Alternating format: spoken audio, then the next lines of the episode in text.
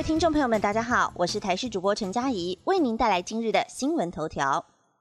找到了越南籍女义工与确诊者同宿落跑，今天凌晨在北市被寻获。一名三十多岁印尼籍女移工确诊武汉肺炎，按六八八入境台湾，到雇主家工作前再次裁检被验出了阳性确诊。在自主健康管理期间，曾经跟四十七名移工同住，四十七人都必须要再次入住集中检疫所。但当中有一名三十多岁越南籍女性移工，这个月二号从雇主家逃逸，移民署今天凌晨在台北市找到人。据了解，他目前没有出现发烧、咳嗽等疑似感染等症状。随后由台北市卫生局会同移民署专勤队送往医院裁剪和检疫所隔离。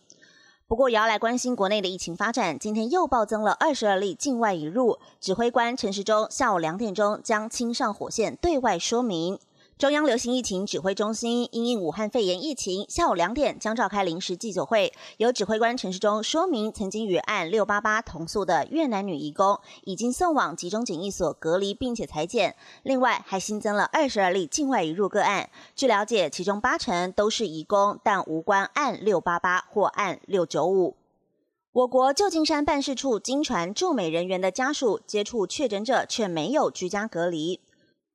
有平面媒体接获了读者爆料，指出驻旧金山台湾经济文化办事处有员工家属接触确诊个案，告知单位后，只要求这名员工进行检测，却没有人员分流远距上班，而是以民众有办理护照业务等需求，依公平原则，所有人接到办公室上班。此举遭批评，把驻外人员的健康置之于度外，对疫情不当管理。对此，旧金山代表处回复表示，目前没有接获任何回报的确诊个案，只有一名领务雇员在美西时间三号回报，他的小孩曾经跟一个确诊邻居有所接触，为求谨慎，住处已经要求该名雇员接受检测，并且在家远距上班等候结果。其他同仁经查，健康状况都是良好。台铁八号通车无望，交通部长林佳龙表示，最快十三号恢复通车。连日大雨，这个月四号，位在台铁瑞芳站到猴硐站之间西正线十二公里两百三十三公尺处出现落石坍方。交通部长林佳龙今天上午二度前往坍方现场。据了解，当时一开始预估的土石崩落塌陷大约是有三千八百立方公尺，但现在不断扩大范围，已经逼近一万立方公尺。林佳龙在视察时表示，因为气候、地质等因素，和现场专家讨论之后，工程进度至少需要一个礼拜，也就是这个月十三号才能恢复通车。因为在大量土方清运之后，还要进行换轨、架设电力杆等工程问题，而这些工程都可能会受到天候因素的影响。因此，原本预期八号通车无望，最快要等到十三号才有机会恢复通车。